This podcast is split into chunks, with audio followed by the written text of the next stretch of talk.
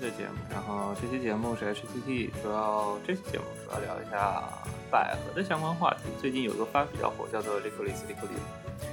这次这个番应该偏向于青，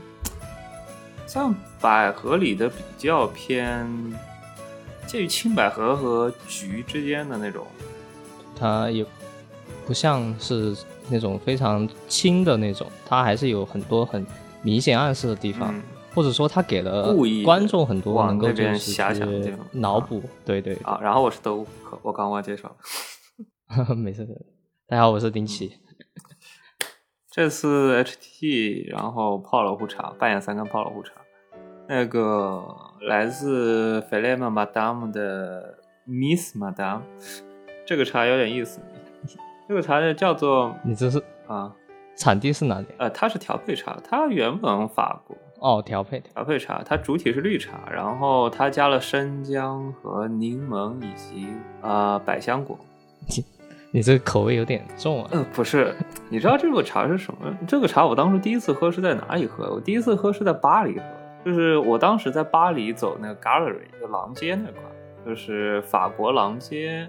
你不知道你有没有印象？就是那种，啊、异国迷宫十字路口里面那个廊街，就是上面会有个玻璃拱顶，然后旁边会有那种小街道，呃，玉子市场，玉子市场里也出现过那个。不过那个会比它更古早一点，就是那个中间是有个玻璃拱顶，两边是有那种就是差不多二层到三层左右的房子，然后底下是店铺，上面是住家那种感觉。我在里面走，然后遇过我在等朋友嘛，我当时我当时在等朋友，所以说我就路过一家咖啡厅，我去那边不是咖啡厅，就非常难得，就是在欧洲不是咖啡厅的地方，就是不是 bar。因为大多数地方都是 bar 类的，就是你会点咖啡，然后上面可能会点一些什么小吃。但是我进的这家店有点意思，它是卖巧克力和茶，所以说它本身是个茶室，下午茶室。然后它里面它提供的不是，你可以点咖啡，但是它主要卖点是以茶为卖点。然后它的合作款就是这款法国品牌的那个茶叶，然后你可以点它法。点这个品牌旗下的茶叶去喝，然后我就点了一个这个 Madame，因为我之前就是喝过他家的茶，然后这次我就试了一下，就它叫它叫 Madame 小姐，这个如果直译一下叫 Madame 小姐，我就直接点了，感觉会很有名的样子。它的据它官网的描述，就是它你可以去上网上官网去查它的，因为它那个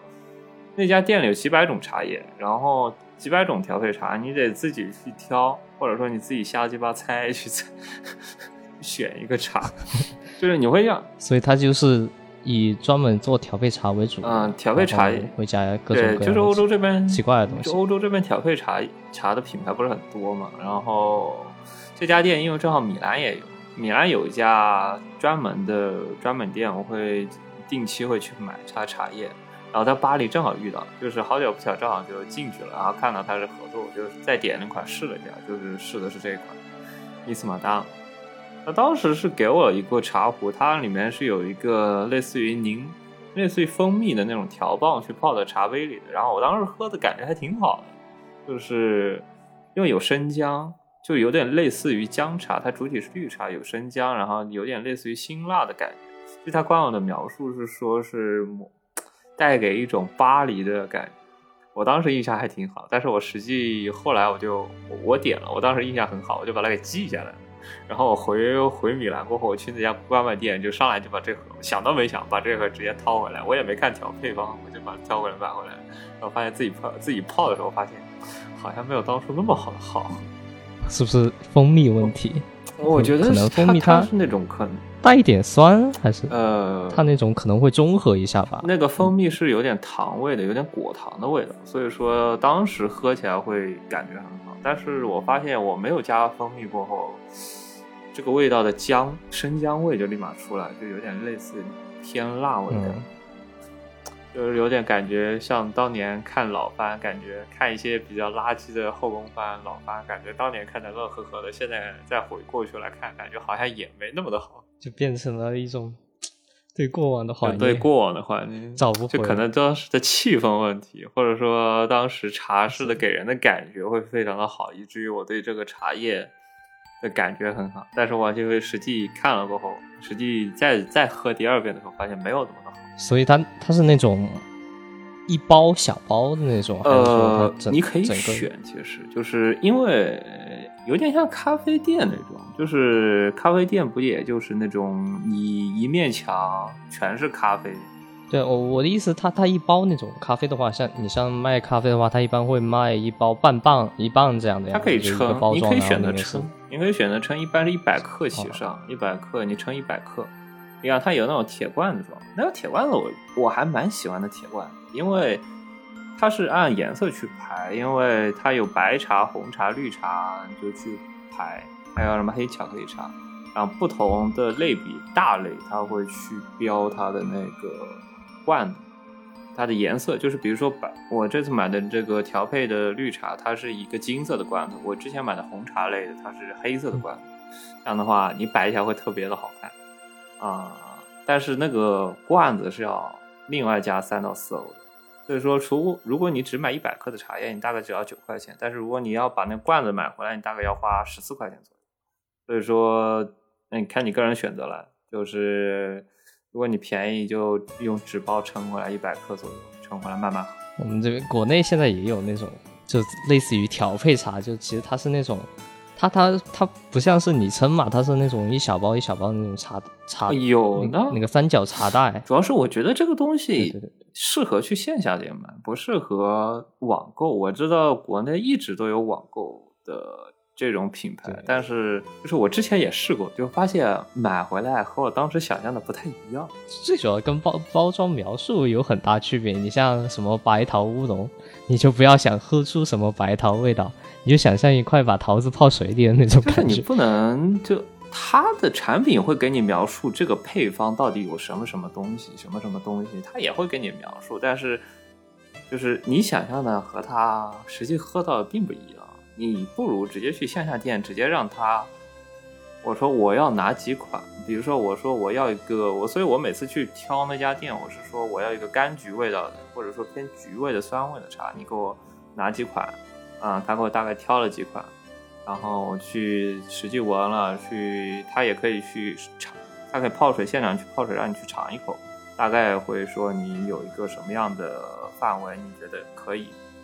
就是你可以现场去品尝嘛，现场他给你一次性纸杯泡点水，你可以去喝，或者说他可以称大概称个七八克左右，你自己拿回去试，这样的，然后你试一个大概差不多出来，你就会知道我应该去买哪一款。但网购我体验有点像国内传统茶、啊茶那种茶叶店，对我就可以去先去试，然后试完想买就可以了。但我觉得现在咖啡店其实也差不多是这种套路吧。咖啡店的话还不太一样，国内的话专门做豆子，嗯就是说专门以咖啡豆为卖点的店非常的少，基本上还是以就是说堂食提供为主。然后你如果想，你觉得他喝的比较好的话，你可以去买他的豆子。就它不像，它不像就是我在成都去过的一家专门就是做咖啡豆的店，它它是直接就所谓咖啡豆摆在你面前，给你一个长长的菜单，就是正反有两面那种 A 4纸大小，然后写的密密麻麻，就各全国各地的那种豆子，你可以去挑或者去问，你可以现场就是说点个套餐，然后就去试，比如他那边就说不会是像那种其他店一样，就是说他会专门，比如说手冲，你想喝手冲的话，他会专门推荐一支豆子；你想喝美式的话，他会专门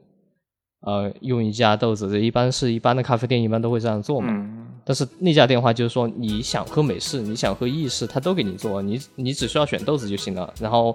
出品只是一种，就是说它的那个出品方式只是一种，就是说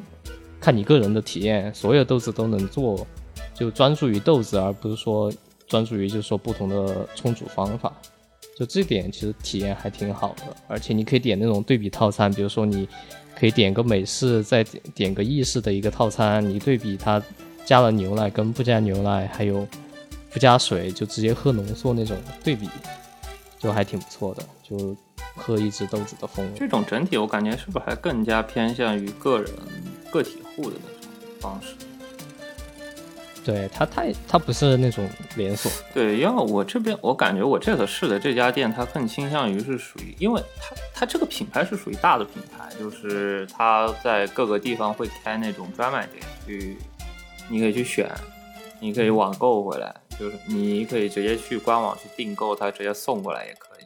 啊，你可以直接去线下店取货提货也可以，或者说你直接去试。像我个人体验来说，直接去试体验是最好的。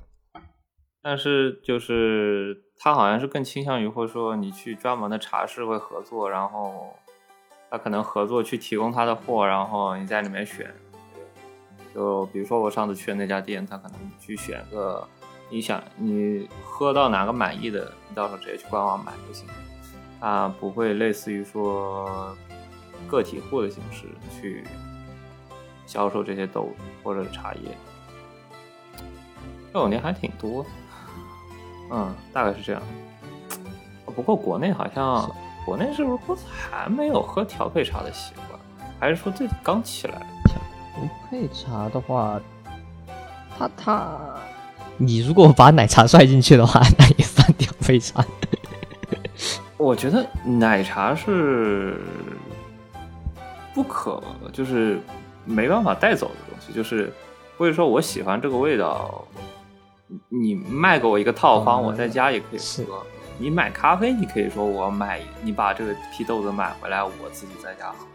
奶茶你还是得去线下店去销售的东西，而且是不可以一直带着走的东西。就是你一定要是现场订购，现场做给你，现场喝，喝完过后你不可能下次再给你来一杯一模一样的东西。就国内好像还没有这种习惯，而且还。还是属于定制，我觉得可能是你想地盾那种给大家带的印象不好吧，就像那种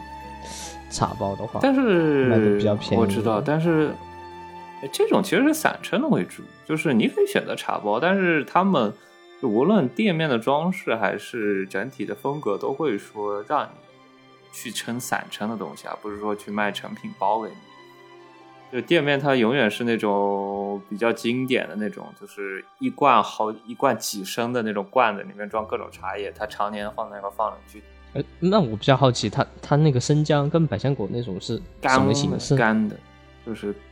啊，就是干柠檬、柑橘，全部都是干货嘛。就是调配茶的话，它是干的那种，它是那种预先它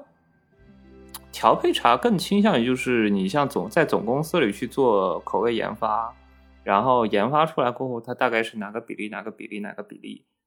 调好过后，再去统一生产过后，再去分发到各个地方去销售。对，它那个配方是定好的，就是他会给你取个名字，这是一个什么样的名字，然后里面什么茶叶，可能每年都会出新品啊之类的，是这样的。那国内的话，可能花茶的话有点像。花茶就是调配茶，我觉这这俩只是名字问题。那那那国内其实你去云南那边的话。他们那边就这种花茶特别流行，就不同的配方还挺多的。这种专门卖的店好像还是不多，就是你去当地一家店，你总能会去的。就是你在欧洲，你在当地，就是你再小的城市，就是你去当地一家店，你都能去买一套茶叶。就是这样的店，就无论大无论小，可能我去这家店是大的，也有那种小店，一个小的店铺里面有大概二四四五十种茶叶。用一面墙，你可以去挑，也有这种，就是它总会有一个这样的地方去消费。国内好像还挺少的这种线下体验。我觉得可能要等上海发展起来。上海最近不是开了一家什么新茶、新式、中式茶店吗？哦，我之前好像在浙江也看了，我之前在小红书上看过。对，就最近特别火。然后我一看那个价格，我觉得深刻劝退。我我看他是国内浙江那边，因为浙江可能受福建那边影响比较多一点，所以说它导致他在这方面消费还比较容易接受一点吧。毕竟平常也是在家喝茶的，你可能他那种新茶饮就是好像就有点类似于我说，但是问题他是把这个奶茶替换成了这种调配茶，就是你现场挑这种调配茶叶，现场给你做好茶汤，就是茶汤做好，然后茶叶提提出来。就是你可以带回家继续泡，然后因为这个东西可以泡两到三次嘛，然后茶叶提出来可能单独装一个袋子，密封好，然后茶汤你在那边在外面喝就行。但有些还是做的思路还是偏向于奶茶那种思路，它只是因为才才发展起来，因为喝茶确实就说想找一个新的突破口嘛。不过虽然国内市场那么大，现在过来骗一骗小孩子。国内咖啡还没教育出来，就开始教育喝调配茶，还是挺难的一件事情。而且本身中式茶的底蕴太厚了，过后外来一个调配茶，估计接受起来难度也很大，也可能。嗯，年轻人应该还好，就你想，就是相当于他会倡导，就是说更健康的奶茶，他只要把这个招牌打但是我觉得这个东西。不方便营销啊，就是你知道调配茶是不是那么的看起来很好看的东西？嗯，你不适合在朋友圈里分享。比如说我分享我今天泡了杯茶，然后一个塑料杯里一个偏绿色的透明液体，就是 有这么恐怖？不是不是不是不是，就是这种黄绿色的透明液体。你说你今天喝了一个调配茶。然后你晒朋友圈，然后就是一个旁边装了一个塑料袋，然后进，然后有一个透明的奶茶杯，里面放了一个黄色的呃透明液体在那块，就是你发朋友圈明显没有说我喝了杯奶茶那个那个效果，你就晒朋友圈的时候，你会明显感觉没有那么的好看，就感觉非常的 看起来不高级。比如说你说平常喝茶，你肯定说准备一套茶具，准备一些茶壶，你看起来。啊，可能发朋友圈还好看点。你只是拿个塑料杯去装，它那种单单的茶汤的那种感觉，不是很适合发朋友圈。但是有的有的调配茶比较好玩一点，就是，呃，你学你学医药的，你肯定知道对吧？就是那个酸碱指示剂类的茶叶，就 这这个东西就是一定要自己去亲自做才可以，就是。喝之前加柠檬之前是一个颜色，然后把柠檬加进去过后，它就变色了，当场变色。那种酸碱指示类的茶，就有的时候紫罗兰类的，紫罗兰叶类、紫紫罗兰类的茶叶啊，或者说你说那种石蕊啊那种东西，它做出来的茶叶还可玩性也比较高一点，说不定是个新的方向。对这个教育市场。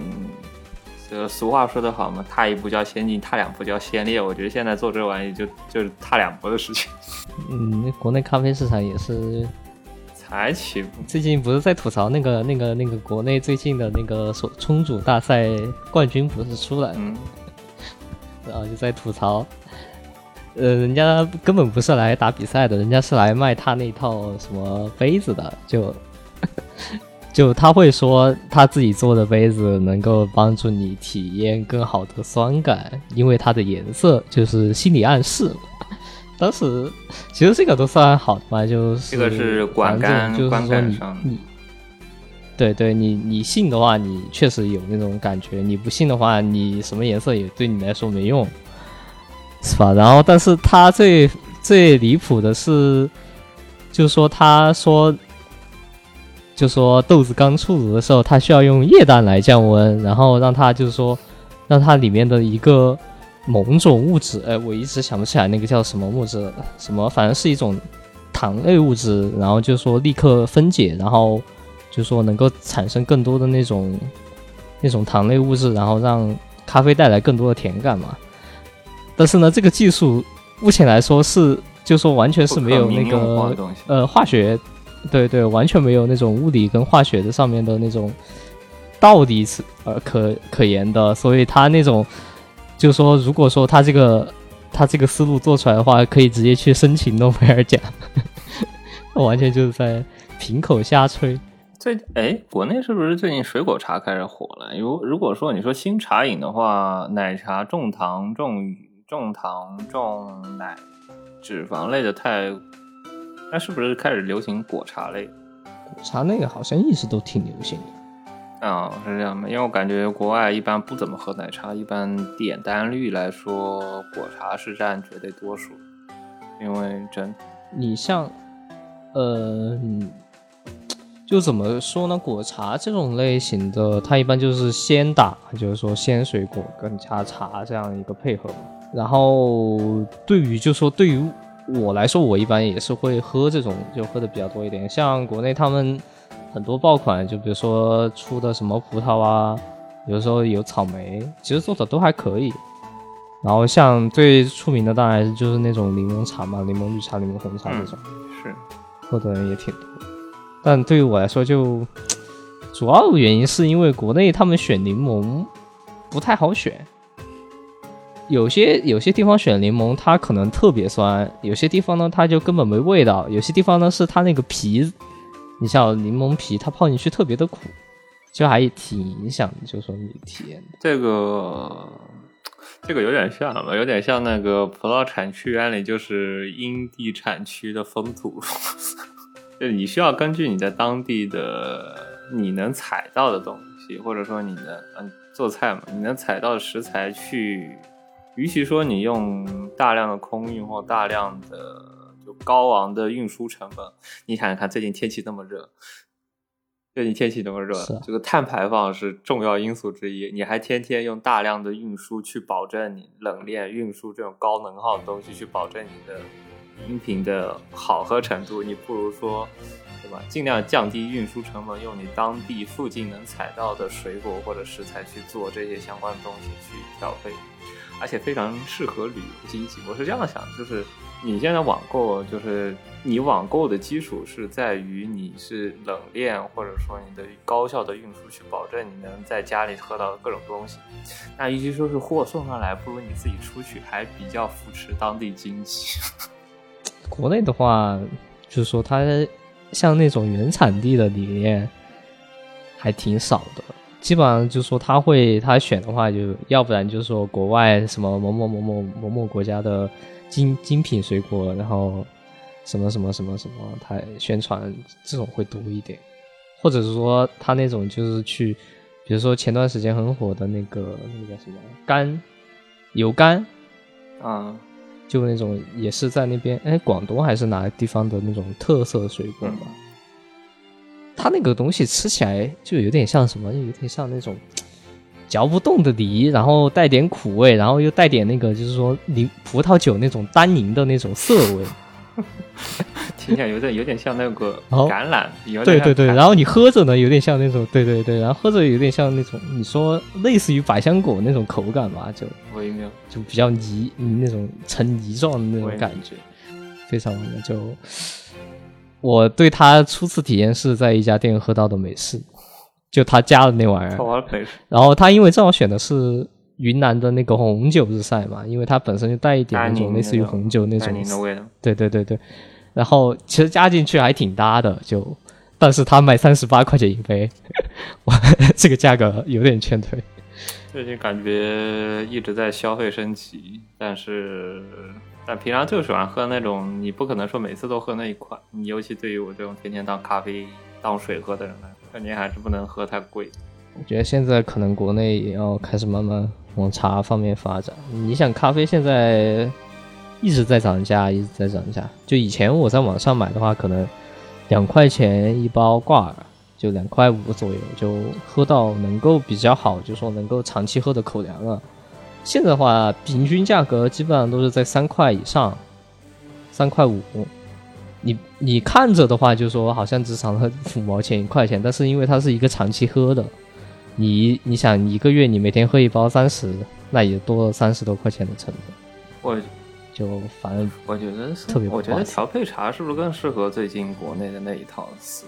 你看国嗯，调配茶不是很注重茶叶本身，我觉得。就是除了个别几个单品，就是像的咖啡一样，你单品类的那几个茶叶，你得保证它的质量。但是像一些我最近喝的那种口味比较添的比较丰富的茶叶，它对茶叶本身，我估计还是呃要求还是比较低的。你更多的是你调味本身，就调味去做研发，各个茶呀、各个口味之间相互调配那种东西，去需要做。调味方面东西，而且因为你取的种类足够多，你可以去做各种每每月你可以做新的口味出来，而且因为茶叶嘛，很适合保存，而且很适合去分发，而且你像大公司做研发的话，很适合去做统一的分发和销售，而且是一个比较稳定的现金流。就是你这这你不需要考虑人工嘛，因为你茶叶就不就是茶叶，就是你不需要考虑人去做，或者说你需要考虑这个各种小料去运输啊、保保鲜啊，茶叶就茶叶，你大量去生产出来，大量运输就行了，包装什么东西的，然后之后你就可以直接网购。你说你喜欢这个茶叶，你可以直接网购，你就不需要说啊，今年咖啡这批货好不好，怎么样的？茶叶没有那么大的讲究，就你保证它稳定生产、稳定输出就行。尤其是调配茶，嗯，调配小料可能占比更大一点。调配茶就是各种小料嘛，就是柑橘啊、无香百香果啊这种东西，你每月可以换新的呀。你而且它无非是排列组合的问题，你就要想办法把排列组合这个事情搞好就可以了。而且这个特别适合大公司去大量去试错，试错出来过后啊，试一个比较成功口味出来，它可以一直卖。因为而且它是有专利配方的，就是不同的调配茶的公司，它有的时候它会有自己的专利配方，你一定要去，你想要喝它茶，它的口味，你得去他家买，这样子。我可能要等国内茶饮往这方面想了。嗯，哎，主要是我不喜欢喝，因为现在标榜的就主要我不喜欢喝奶茶，新鲜主要我主要真的不喜欢喝奶茶。如果调配茶兴起出来呢，我可能如果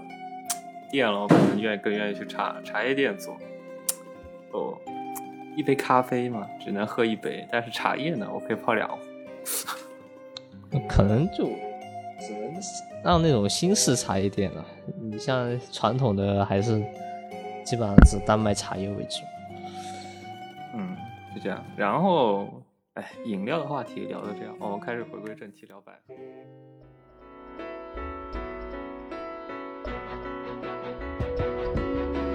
どうしました膝に乗るリスの子 」